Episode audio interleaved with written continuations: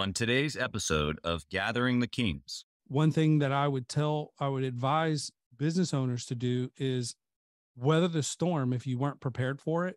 And then when things are booming again next time, don't buy boats and four wheelers and big houses. You buy those in the down market. Be preparing for that down market during the good market. Stack away and be ready. You are listening to Gathering the Kings with Chaz Wolfe, featuring fellow seven, eight, and even nine figure business owners who have real battle scars from business and life, but have prevailed as the king that they are designed to be. We welcome high performing entrepreneurs to the stage in order to reveal the real of the real on what it takes to build a successful business today. We dissect the good and bad decisions they've made along the way that give a true and accurate picture of the journey of success and how you too can get there. Through this dialogue, you will learn the value of growing your network and surrounding yourself with power players and kings like today's guest. Grab your pen and notebook because we're about to dive in. What's up, everybody? I'm Chaz Wolfe, Gathering the Kings podcast. Today, you can hear my voice is crackling. About to lose it, but today I'm pushing through. I've got Ryan Lucia here on the King stage. My brother, how we doing? I'm great, bro. I'm great. I was I was on the couch cheering for my Georgia Bulldogs to pull off the the SEC East, and it sounds like you were cheering on Kansas City Chiefs on Sunday. That's right. So, That's right. Yeah, we were both yeah. doing a little cheering this weekend. Doing a little cheering. You know, it's it's funny because you asked me about that, and and I'm not a big football guy. You know, I'll watch a game. You know, you were here in Kansas City. What else do we have, right? Yeah. You know, yeah. you're we got Patty, Patty Mahomes. He, he's here. That's who we cheer for. He's but um, man, by the way. He is. He is good, solid dude. He he represents Kansas City well. But I got to, the pleasure of telling you about just briefly our mastermind weekend that we had here, and we were cheering a bunch. Not like cheering, but you know, some great business sessions and good relationships. Lots of communicating and and uh, going back and forth. Did a cold plunge with some guys. I just started yeah. doing those what last year or this year. Okay, so I've done yeah. two or three of them already. Yeah. So I enjoy a couple them. guys are like, do it right on a regular basis. One guy's like, yeah, I usually sit in there for 20 minutes. It's like, I, I, th- I think you might be certified crazy. Yeah. Well, it's, it's one of those things I think you eventually grow some like, I don't know if immunity is the word, yeah, tolerance to it a little bit. And we're actually doing an event in December for a garage door business owners where we're bringing in a guy to teach a class on what's called unbreakable how to how to address the high highs and low lows of being an entrepreneur yeah and, i love that uh, he teaches on fuka which is I, I can't even explain it nearly as well as he is but basically you're just a, a tough ass dude and you yeah. need or woman and uh, you need to rise above the high highs and low lows That's and right. stay consistent and then he uses the cold plunge as as a like a metaphor so after he teaches, we all do an ice bath. Yeah. And that's actually really cool because it's very symbolic to like starting a business or whatever oh, where yeah. you build it up ahead of time and you're like, oh man, what am I doing? How's this gonna feel? What's it gonna right. be like? And then you get in and all that goes out the window, right? Oh, because yeah. you're like, oh, I'm you're, in it now. You're barely trying to hold on to your thoughts. Yeah. And and like I tell the story about how when I got in the ice bath for the first time, I was, it took my breath away. Yeah. It took me like two or three seconds to kind of get that back. And then my chest started kind of like pulsating a little bit. It took oh, me a couple seconds to get that back. Then my chin started sh- like shivering. And so I like did some focused breathing and I got that back. And then like 40 yeah. seconds in, it was like boom. Yeah. And I looked up and all these people are around me. And I'm like, I think I'm good. And they were like, what? awesome, yeah, you know, and they're cheering. Mm-hmm. But it's crazy because your body, after 40 seconds, my body said, okay, I'm adjusted. Yeah. The the freeze, the pain, none of that changed. But we we adjusted. And as an entrepreneur, we have to become so resilient that we adjust to yeah. our our environments. And the ice bath, I think, is a is a great example of that. Yeah, and and to take your 40 second time frame, you had 39 other seconds to quit. Oh yeah. Lots of choices, lots of times, lots of moments, seconds if you will in this example to to say, you know what? I'm I'm getting out. I'm I'm nope, can't do it. I'm up. Bold, you know, throwing the towel, whatever you want to say. Born and raised um, Atlanta. Yeah, I mean, we don't. People call us Hot Atlanta for a reason. don't like the cold, bro. Like I've Yeah. grown up in ninety to hundred degree weather my whole life. Yeah. So it's uh yeah, getting in that was was a game changer, but it was very symbolic and it also anchored me in a way where when things come up, you know, Jose teaches breath work and yeah. how to control your emotions through breath work and stuff. yep. And and that's been like it, it helps because now when something pops up, I think breathe now. Exactly. Like panic or, you know, get elevate my emotions, things like Yep. that. So it's really cool. Yep, dial in and control. Well, Ryan, before we get too further in, what kind of business or businesses in this case do you have? Yeah. So I've got Aaron Overhead Doors. I started that seven years ago. I left the tech industry. I was executive sales director for a company that got acquired by a publicly traded company. I, I really enjoyed it. I was a little bit different than most salespeople because I understood the tech side, I understood the support side, I understood the sales and marketing side. So I could be in all departments. I could kind of bring those together, and that was super helpful. And uh, I was the ninth employee there and that that was a pretty wild and fun crazy ride. Yeah. uh, when i got out of that i want to do something completely different and i had never owned tools before. I had never fixed anything in my life for the most part. Like i was i was a you know i was a salesman. I wore nice shoes slacks you know collar shirt my whole life. Yep. i wanted to be in a truck. I wanted to get dirty.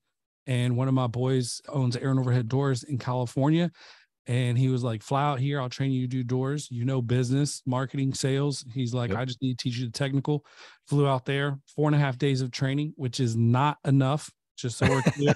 Coming back here, launched the company. And uh, it was, there were many of days where I doubted, but I was all Sure. in. And so there was no, no option for failure. Now, seven years later, we got 18 employees and we're one of the highest regarded garage door companies in the state of Georgia. Three years ago, I got frustrated with a couple marketing agencies that I had tried to hire to outsource my marketing because I got overpromised during the sales process and underdelivered Yeah. on the back end. And then, you know, reports were manipulated and communication and all this stuff. So I was just like, you know what? I know what I'm doing. I was like, I'm going to hire a marketing person.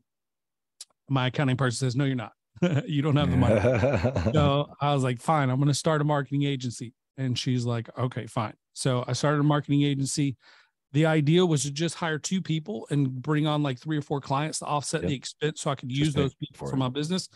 And Yep. then we didn't do any marketing or advertising. And here we are three years later. We've got about 10 or 12 employees. We're about to hit seven figures in this business as Love it. well. So super exciting stuff there. Started a podcast for the garage door industry, which has been phenomenal. Opened up doors I could never imagine. I'm sure you no pun understand. intended. that. Yeah, for real. And then I started GDU, which is a like a mastermind group for garage door business owners. Yeah. Uh, we've got about 30 something people in there. Love it. That's been great, not only for me, but my whole team. I've got my general manager in there as well for my door company. So Yeah. I got my hands in quite a few things. And then uh, Q1 of next year, we're about to launch another company. Uh, so I can't fully announce that one yet because it's not finalized. But Well, we, dude. I mean, thank you for being here. Uh, just with the with the quick brief history that you gave to us, we're going to get into some awesome conversation. You're obviously moving and shaking. Loved the quick transition of forget all these marketing agencies who promise the world and and don't do anything yeah, because that's about how it goes and take it into your own hands. That's what a king does. I love that. Okay, so you gave us a little bit of the backdrop, but before I get into more of that, why are you doing all of this? That's my big question that I start with every time. You're pressing hard, man. You're just about to start, start another company on all this. Why? Yeah. I'm a builder. Like I, I genuinely believe God created me to build, and I love building businesses. But naturally, and as much of a pain as as it may be, I love these people, but I love building people too. Yeah. Right. So Yeah. you know, when I'm interviewing someone, if they're hungry and compassionate, or hungry and passionate about wanting to work here, I can work with that. And I love taking you know, a 20 something or 30 something year old who's new in their career wants to do something great and being able to kind of mentor them and guide them through Yeah. uh, process. So I'm a builder and, and that's, that's what drives me to say my why. Like, you know, I came, I came up very poor. My mom and I, she worked at Piggly Wiggly. I grew up in a you know seven eight hundred square foot house in Macon, Georgia, which probably no one knows where that's at. It's the gnat line. You'll know if you go there, you'll know what I'm talking about. I've driven uh, by it. yeah, yeah. So it's you know for me, I I have worked excessive amounts of time since I was probably 18, 19 years old, trying to accomplish one goal, and that was to to make enough money to where I didn't have to be a slave to business yeah. or my debt anymore. Yeah. And then something dramatic happened in 2001. Uh, my girlfriend at the time was brutally attacked and almost died. Wow. And that shifted my focus from from really wanting to be financially set to really having a passion for people and just helping the world. And so my why shifted quite yeah. a few times in my life yeah. uh, as we mature and we we gain wisdom and understanding. That's I think right. it has to but you know i'm also a man of faith and try try to spread the good word as well. Yeah.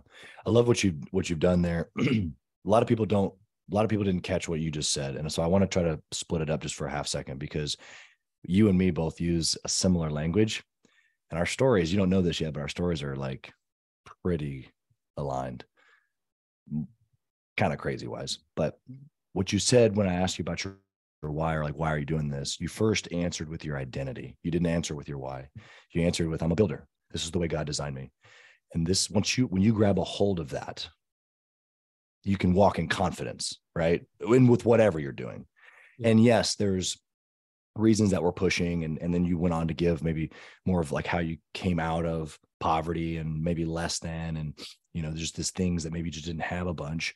And so there's always a push for more but really it's tied to how God made you. Yeah. And and so I'm, I'm encouraging the listener right now as they listen to you to differentiate those because we can have a push. We and the why changes sometimes. It grows. Mm-hmm. It maybe changes from just wanting to pay bills to to maybe building a business, building a business to maybe hiring somebody, hiring somebody to hiring a team, to impacting people, to maybe maybe upgrading your lifestyle. Like there's lots of different things that can come into that. But yep. it all is like the foundation of it's all built on who are you?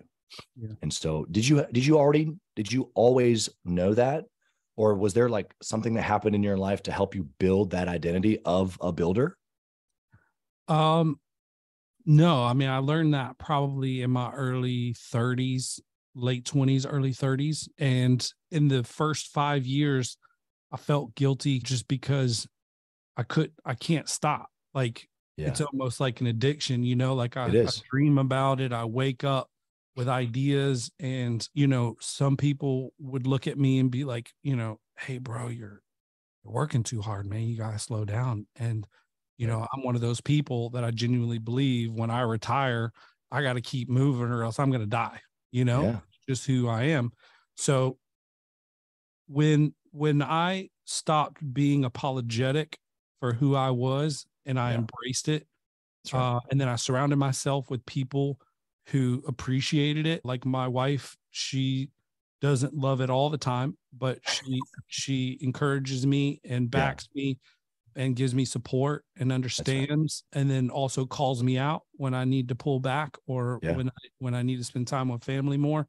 Yeah. That that's when I think I really started to fully step into my calling was when I started realizing this is who I am. This is what God created me to. I'm a workhorse, right? Like, yeah. and and I like to build, and I like to create jobs for people, and I like to, I like to. This is my art.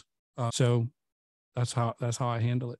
Yeah, that's good stuff, man. All right, tell me a little bit more. you kind of transitioned into this beginning of the garage door company, and you wanted to get dirty, and I just I think that either relates to the listener from like exactly what they felt or they just were already in the industry and they took over a business or maybe started something on their own. I want to know a little bit just about like those first couple of years, maybe in the garage door company or mm-hmm. even in the last couple of years in the marketing agency because it's in the same realm, right? That same kind of build stage.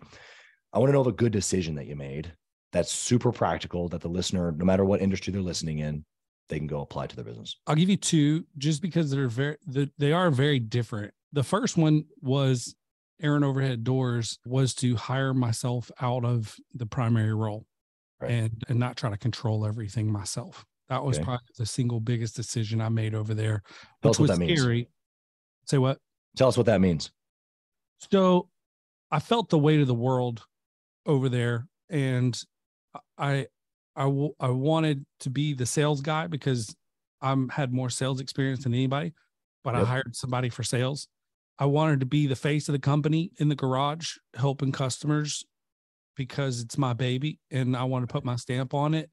But I knew I couldn't be in 10 garages at once. And in order to scale and get to where we wanted to be, I had to hire somebody for that role.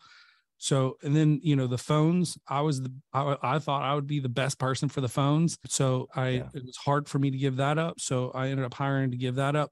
And what, what ended up happening is, is that I realized quickly, no matter how good I am at all these things, I'm not good at them combined because I'm pulled in so many different directions.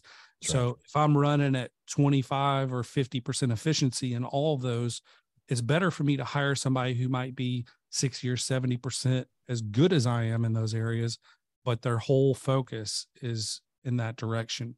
Yeah. Um, so, so hire myself out, out of, out of those jobs, I think was probably the single best decision that I made over there. And I've got a general manager over there that runs the day to day now. So yeah. it's not dependent on me. And, you know, I spent a lot of time with the vision. He and I just went up to Lake Hartwell for three days, Wednesday through Friday, and got a lake house. And, you know, we just get the big sticky notes and we're, you know, visionary and planning and talking about yep. processes and breakdowns and scalability and all this stuff where we want to be in the next couple years. So that's great because he's an integrator and he can yeah. take my vision and make it happen. So yep. where I used to be someone else's integrator, now I'm the visionary and I got someone else doing that for me over there. As far as the marketing agency, you know, based on the way that we started, the idea was not to grow the company. So when we started to grow, I created a mantra that I would say is what was it? Um, no expectations, no limitations. Mm. And so for me, that's very difficult because I'm used to taking every business and trying to explode it as fast as humanly right. possible. Yeah. That was probably the best decision that I ever made with my marketing agency was just to have that no expectations, no limitations, just let it be. And and it wow. grew organically yep. so well and um, now like we're growing so fast that it's almost difficult to keep up with. Yeah. So we're hiring a bunch and trying to train and get yeah. everybody ready. So so but in the beginning that was critical.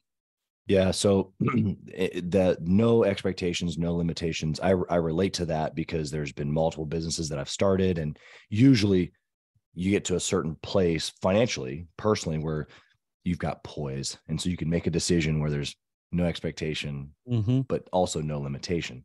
Yeah. So for the listener right now, they're in their first business, probably. They haven't hit that seven figure mark, you know they're wearing all those hats like you talked about. They're stressed out constantly because we know how that feels for sure. They don't necessarily have that poise where they can feel to themselves no expectations no limitations because the next customer the next client the next job the next deal the next project, it's how they feed their family.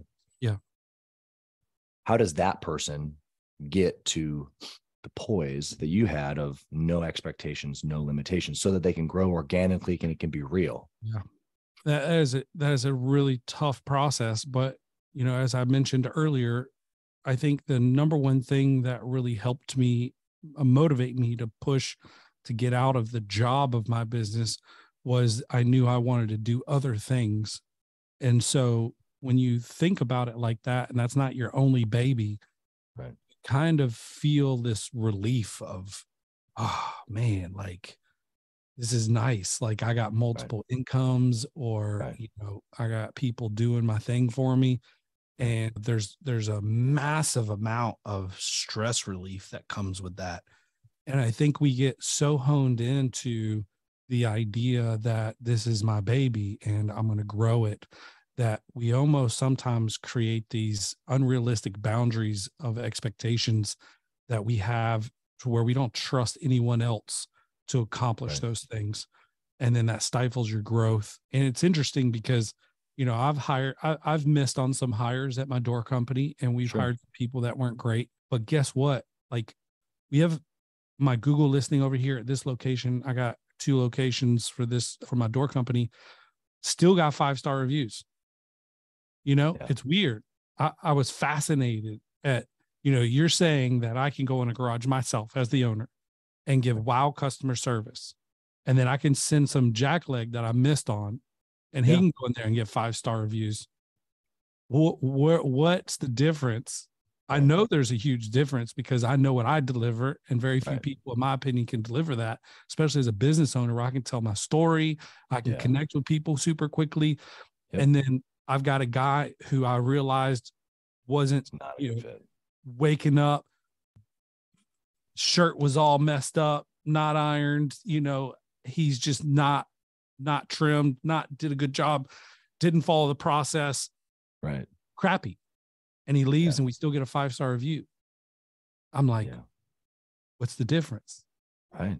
you know and so my standard is so high that it's hard to work for me but at the same time we had to go through that experience for me to understand that i don't have to be the one but if i can get somebody who's good maybe not Yeah. great but good and then coach them to great that that made m- my life a lot easier and then i could feel comfortable letting go and then also understanding that i had a vision when i started aaron overhead doors to have five lines of revenue in five years and it took me seven but at the same time that was extremely important to me and so Yeah. that wasn't my only thing and Right. so i tell a lot of the guys in my group is that you know if you think about your business as an investment it's a different mindset completely instead of a job or a business Something that you do for work. correct You know, you said a couple of things that I've said myself over the years in different ways. I want to highlight them to the listener because if, if it's how you think and I think, and, and it's almost identical, I really think it's probably important for them to take note of. Number one, you mentioned earlier, and this is a lot of this being able to allow someone good to go in that maybe isn't exactly like you. Mhm. Um, years ago, I was interviewed for an executive life magazine, and we talked about this where it's like, I had to find somebody. First off, I had to stop looking for me, right period. Right. Number two, I had to be okay with their 100% looking different than my 100%. That doesn't mean that I've lowered the standard. It just means that I'm allowing them to be them. And even though, from a percentage perspective, maybe it's only 80% or 70% of my 100%, it's their 100%. Yep. And I had to be okay with that. Yep. What you said, which I love, it's the same thing, but you said if if I'm doing it all, I'm actually only 25 or 50%. So you think that you're good at all these things and you are, but if you're doing all of them like the listener probably is, Right. there's zero chance that the 70% guy can't do it better than you anyway. Yep. Even though individually you may be better at that one task, if you're spread thin, you're not doing any of them well. And so you might as well go ahead and find somebody who's only quote unquote maybe 70% of you because that 70% is a whole lot better than your than your 40% that you're giving right now. And you don't realize that you're giving 40, right? Yeah. So I no, just mean, think- you think talking to the customer, you're the best at it. You're the best at booking the job. You're the best at Right. going to the house. You're the best at selling the job. You're the best at invoicing the jobs because you know it's going to be right. I mean, when Right. you get that mentality, you're stuck. Yeah. And the last thing that you said there, I want to point out to the listener, it's not about necessarily having multiple locations per se, because not every business is designed for that per se. Mm-hmm. But it is about thinking like an investor, is what you just said. Not a business owner. So, I, you, you know, a lot of these guys are stuck in technician. they Yeah. haven't even elevated to business owner yet. But there's one beyond that, which is investor. Yeah. And it's just, I just strictly give input money and, it, and I'm not involved in the daily at all. And so the listener might be like mind blown right now how two guys are talking about how you, well, how is it just an investment? But it's a mindset first. If you can think of it just as an investment first, then you force yourself to make then decisions like an investor, not like an owner, or even worse, a technician. Technician is going to take care of it themselves. We're already talking about that. Get rid of the 40% that you're putting out, find someone else that gets you out of the technician role. But even that, elevating yourself above that to think like an investor, you're making money decisions, not necessarily operations decisions, although those are important. And you got to do the strategic planning with your guy, like you just said. But there's that, there's that, you know, that stair step elevation for you. And then that allows you to eventually then be able to actually have multiple investments. It's not this serial entrepreneur and I'm going all these different directions. It's like, no, no, I'm an investor. People look at me it's like you're in franchising, you're in real estate, several different sections of real estate, and you have a mastermind group and you got a podcast and you got like, how do you keep it all straight? You go, no, no, I'm an investor. Yep. You know, Hundred What would you- what would you say to the guy that's like scratching his head right now? He's, he wants to get there. It's exciting to him, but it's far away. What would you say to him? I would say map out the steps. Like if you don't have if you don't have a strategy and a map, the like a goal destination and what it's going to take to get there, then you're just going to be spinning your wheels. So I'm a big believer in planning, you know, one, three, five, ten, and those are the years out that you're you're kind of trying to get to. And even if you fall short, I mean, dream big, right? Like I I'm I probably have failed at every single one of my one, three, five, ten goals, but they're so big that yeah. people are still like, "Holy cow, bro, you're killing it," and I'm like, "Really, I'm not." Like I not felt in comparison short. to what yeah, I want. like yeah. So it, you know, for me, it's it's also keeps me humble too because I know that I'm missing my goals and I'm not achieving everything that I want to achieve. Sure. And yeah. and then it's also humbling in the fact that you understand that it it takes a team and in, in my case, multiple teams right. to accomplish our goals. Yeah. And so with that, I feel like it's, you know, now, now I'm completely dependent on all these people and my other investments. But what's great is, is that I've built good teams that care and want to do great. Uh, and then, you know, I've, I'm now to a point where if one falls, which I don't think it would, but if one were to fall, I'm still okay. Right. Yeah. Like, and, yeah. and there are periods of time where I've had to pull back on my income from one position and I could increase from another position and yeah. I don't have to take a decrease in pay. Right. Because right. I'm, I'm able to balance that out. And mm. there's mm-hmm. tons of tax benefits and being able to manage your businesses and assets this way as well. Yeah, love it. Let's flip the uh, script here, Ryan. I want you to tell me about a bad decision that you've made that didn't work out so good, but we can learn from.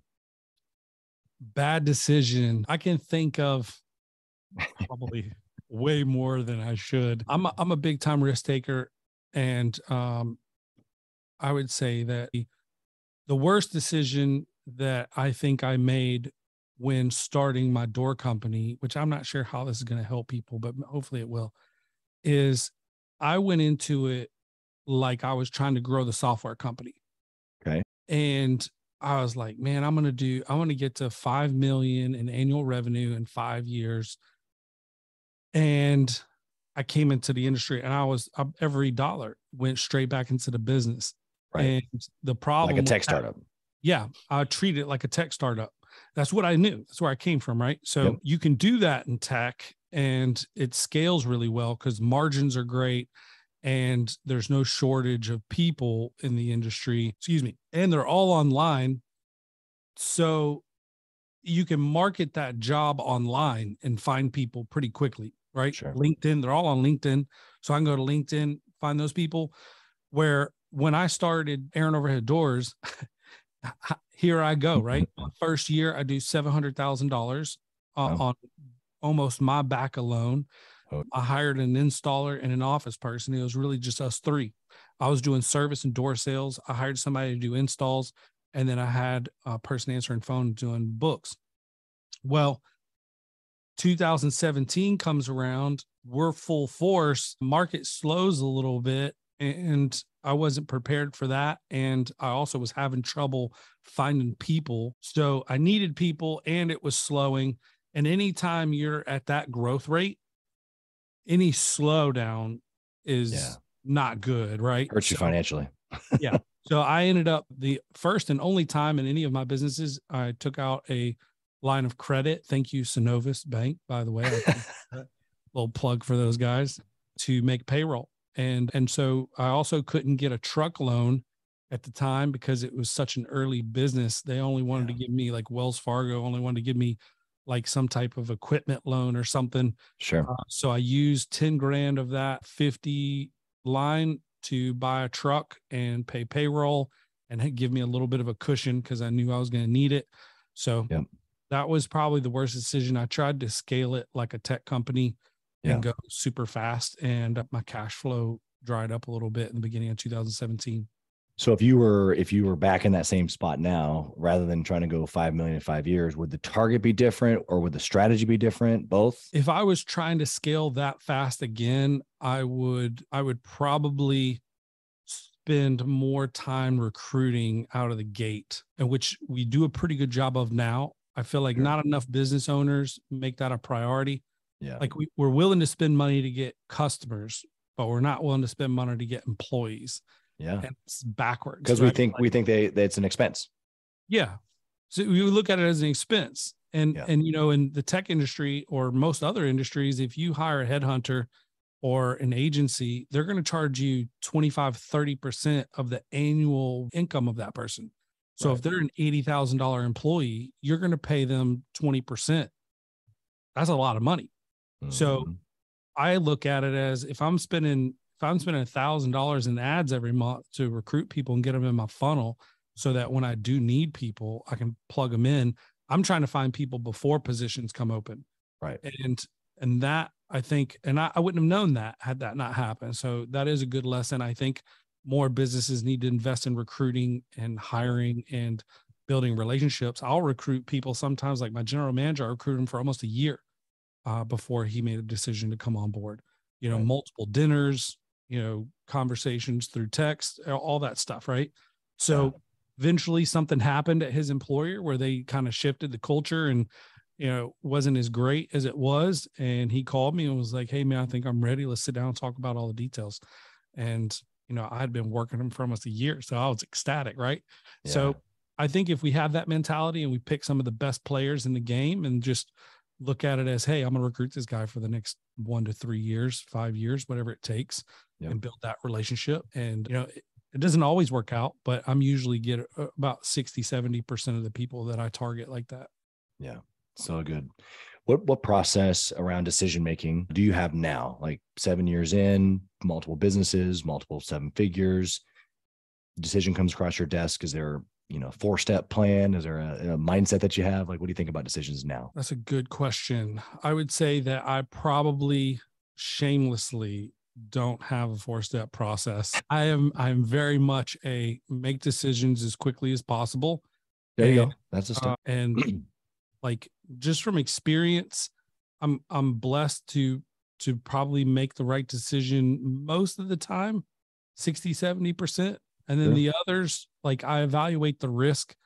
And if the risk isn't like horrible, I'll make the best decision and then we just rock with it. yep. Move if- on. If we find out it was the wrong one, you know, I apologize to my team and we make, you know, we make it right and keep moving. Yeah. I think that the freedom really is what you described of look, I'm gonna I, I got my history based on the goods and bads that we just even heard you talk about. I've built a little bit of a of a you know transaction history with myself. I feel pretty good. I loved how you said I love I make pretty good decisions most of the time, and then you threw out 60, 70%. And I think that most listeners, if you hadn't given the percentage, if you had said most of the time, maybe they were thinking, you know, 80, 90, 95%. And you're being honest and saying, I feel confident that I make good decisions most, most, would be of the time. over 50%. So Exactly. but I'm the, the reality is is that it's not perfect. yeah. It doesn't have to be. No. But at the same time, when you look back, you've made more good ones than bad ones. Yeah. And you continue to get better and better and better. That's the point. that's the biggest issue I see with business owners right now. You know, I do consulting and perfectionism is the enemy of growth and Yeah. it's the enemy of of culture. It's the enemy of financial success. I mean, it is the enemy of everything you're working towards. You literally cannot be a perfectionist and grow a company at scale super fast. There's no way. Yeah, Yeah. there's a lot of um well, you get stuck. You get stuck in the detail. You get stuck in the Yeah. weed. You get stuck in the splitting of the hair, whatever, whatever analogy we want to use. Okay, I want to switch over to the speed round. My first question in the speed round is around KPIs. Uh, I Mhm. want you to give me both, but I want it to be the same answer. So think marketing agency, think doorhead company or the garage door company. The most important KPI. The, if you can only pick one metric to track forever and ever, what would it be? I would definitely say website conversion Love it. Okay. because with Coming that from a marketing guy. Yeah. I love it. that tells Okay. me I, I've learned everything around that. So I can I can manipulate a lot of things based on that number. Yeah. And that's really the, the purpose of the question is what's what's the one thing that you know like the rest of it like I can calculate as long as I know this one thing. Yep. So you're you you're about traffic. If I can get traffic to the website and it can convert, the re- I can figure out the Yep. rest. Yep, because I can get X amount of phone calls. I can get X amount of leads from the phone calls. We're closing at an X amount of conversion rate or you know close rate on sales, Yep. which results in X amount per job, which results in X amount gross profit, which net profit. So to me, I think that's probably my number one KPI is traffic and K and, and conversion. And if I can throttle that based on my needs, the rest trickle down based on previous history. Yeah. So good. What book would you recommend, Ryan, for a business owner trying to scale? Good to great. Would you take away from Jim that book? Yeah, it's a great book. That leadership matters and that, you know, there there were times where I would want to check out and that book helped me realize that I needed to stay focused and that great leaders are willing to take risk and empower their people to do great things and the the great companies did great things in bad times where other companies would pull back and Right. those companies typically aren't around anymore so those Yeah. are some of the things i learned Well, you, you it all stems back to the leadership, which you said at the beginning. Yeah. You know, the, the leader is the ones that, you know, put the right people in the right seat on the bus. The leaders are the ones that make the moves when everyone else is contracting, right? It all comes down to that leader or leadership team.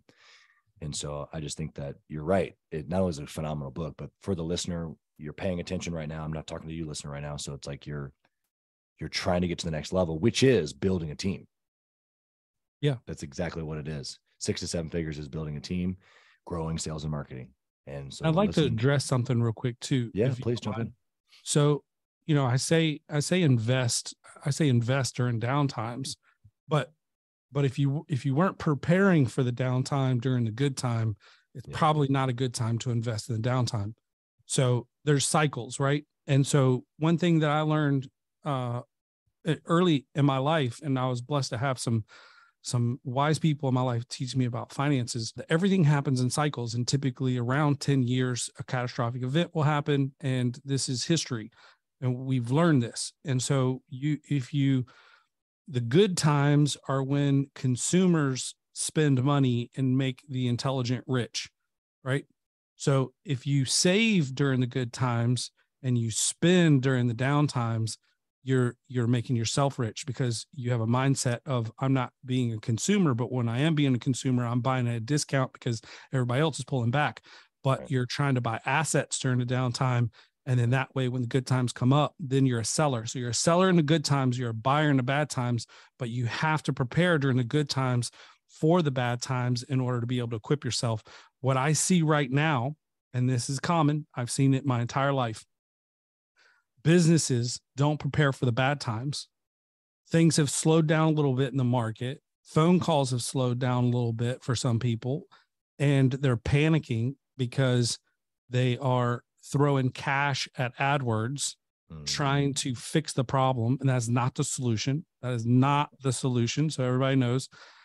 And one thing that I would tell, I would advise business owners to do is weather the storm if you weren't prepared for it.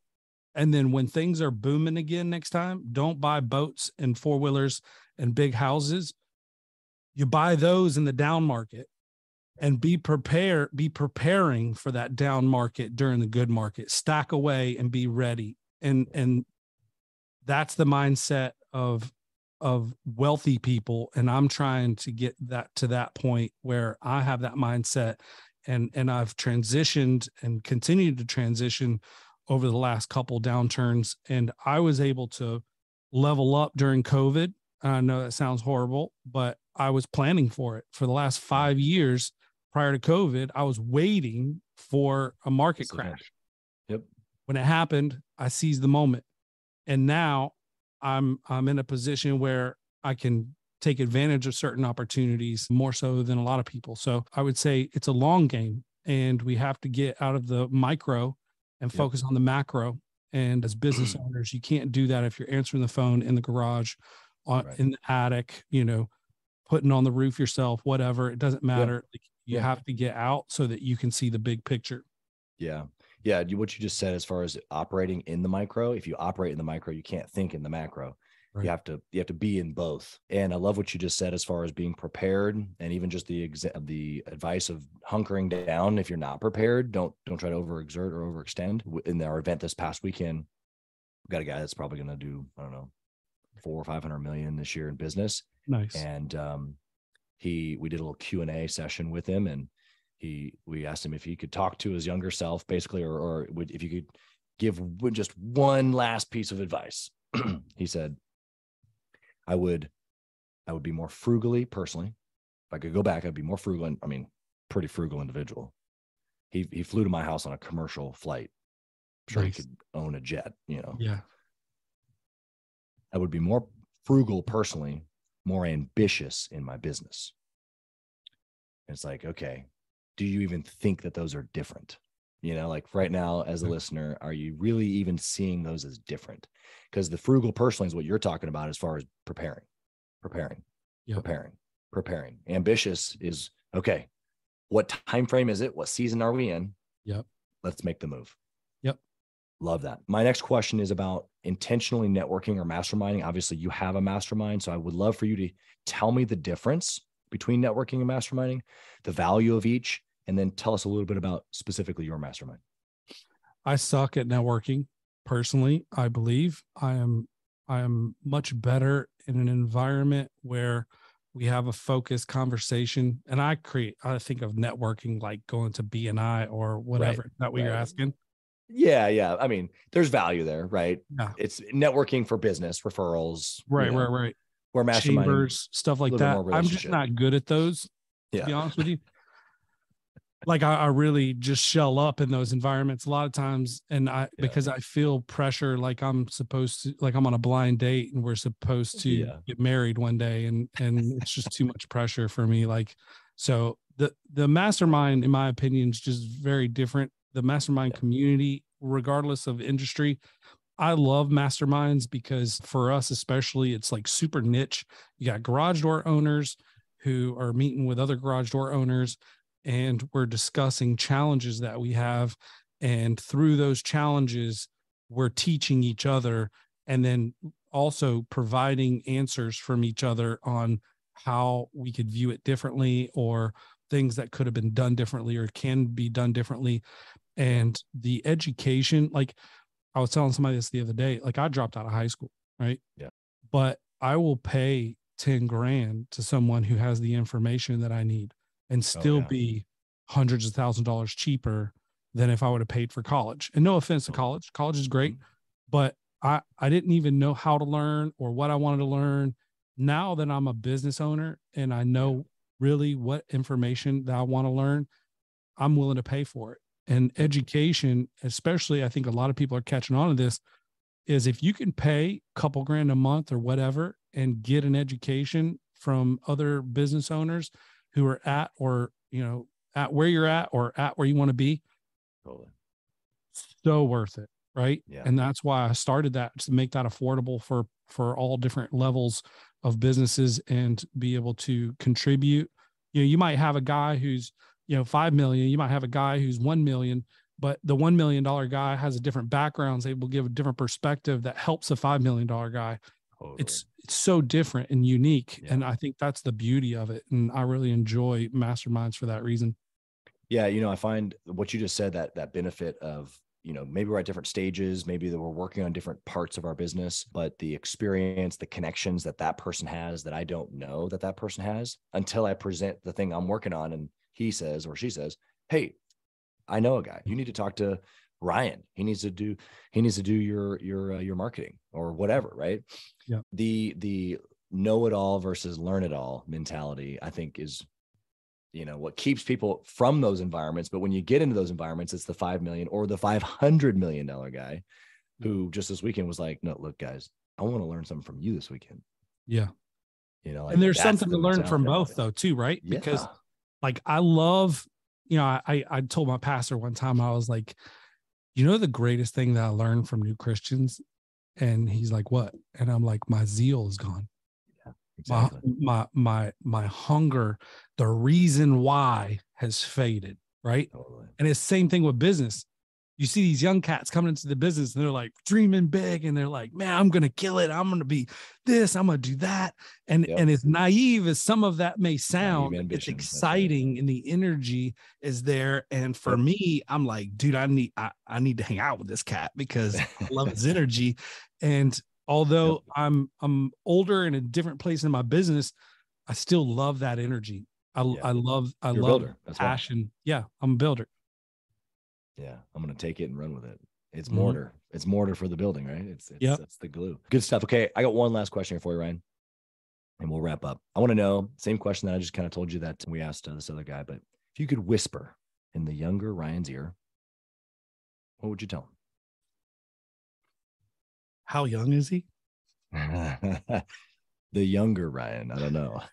Uh, man, this could go so bad. I would say that as hard as you work, you're going to be successful. Just enjoy the moment, enjoy the process, enjoy the journey. Don't be so focused on the end result because it's the journey, it's the missed opportunities during the journey you'll regret the most, is probably what I would say. yeah, missed opportunities with family, with the team, family, with- personal life, team. You know, not just being so headstrong and focused on on the end result. It can't Right. be all about the end game. It needs to be about about the journey. You need to be present. You know, I think that relationships, I value them more now than I ever have before That's right. at all different stages. All all relationships that I have in my life are very different. And I wish I would have embraced that sooner. And then, you know, I've made a lot of mistakes in my life. And I would also say, like, another one would be, you know, don't regret it, just learn from it. Yeah. Because, you know, uh, you go through stages when I was like 17, I drop out and start selling drugs. And a lot of people got hurt through that whole process. And my best friend was murdered and all kinds of stuff. And you can live in that regret and have that have that hold you back and hold you down and, and cause mental anguish and emotional stress or you can use that to drive you and i think i think i used it mostly to drive me uh, which which also played a role in me not being present because it was a way for me to escape the pain Yeah. so those two tie tie in together for me Yeah. Huge. Probably we could have a whole nother show just on that. yeah Brian, you've been incredible. How can the listener find you? I want to just highlight a couple of things. They might be, you know, listening in the service industry and need marketing services. They might be a garage door company specifically, maybe wanting to join your mastermind. Maybe they're just an entrepreneur. They want to connect to you. How can they find you guys? Maybe they're not, maybe they're in your area and they need their garage door serviced. yeah How can they find never you? know. I would love that. So we are, I'm everywhere. So Ryan Lucia, Facebook is probably where I'm most active, to be honest with you. Put a lot, a lot of YouTube videos on Such n Such Media, Aaron Overhead Doors. So you can follow us in all those areas. If you want to check out my mastermind, you can go garagedoor.u.com. We also have a summit that we're doing in December in Dallas. If you want to check that out, that's also on garagedoor.u.com.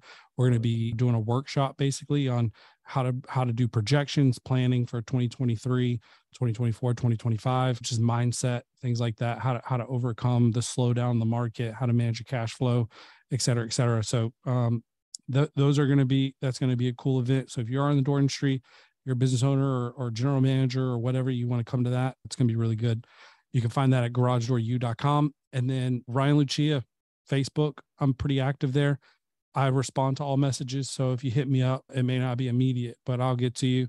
And I love I love talking to people and just learning. And I I prefer relationships that are mutually beneficial. So Yeah. there's also relationships where I know you might be at a different stage and early, and I enjoy pouring into people as well to help them out. Yeah. Love that. Well, you've been you've been incredible here today. You've given so much of value, not just in your time and being here, but sharing your experience. I just really, really appreciate that. Selfishly, I'm glad I met you. I think that this is the beginning of something pretty cool. I can't wait for uh, you and I to line up. Our stories are are kind of weirdly aligned, and so I can't wait to spend some more time with you. Thanks for being here. Blessings on you, your family, your businesses, your teams, the whole deal. Thank you so much. Yes, thank you for having me, bro. Thank you for listening to Gathering the Kings today. I hope that you were able to pull out a few nuggets to go apply into your business right away. More importantly, though, I hope that you're realizing that it takes more to be successful than just being by yourself, doing it all on your own, carrying the weight all by yourself. What I have realized, not only in my own journey from multiple businesses and multiple different industries, and now interviewing literally over two or 300 other very successful seven, eight, and nine figure business owners, is that it's tough to do it alone. And so, Gathering the Kings literally exists to bring together successful entrepreneurs. In fact, we are putting together 1,000 kings, specifically who are grateful but not done. We're intentionally assembling kings who fight tooth and nail for their business, family, and communities. And here's what we believe that in the pursuit of excellence in those areas, that it ignites within us the responsibility to govern power and forge a lasting legacy. So if that relates and, and resonates with you, and you know that you need people around you, sharp, qualified, other very successful business owners, I want you to go to gatheringthekings.com. I want you to take a look at what we're doing and see if it makes sense for you to be part of our pursuit to 1,000 kings. Talk soon.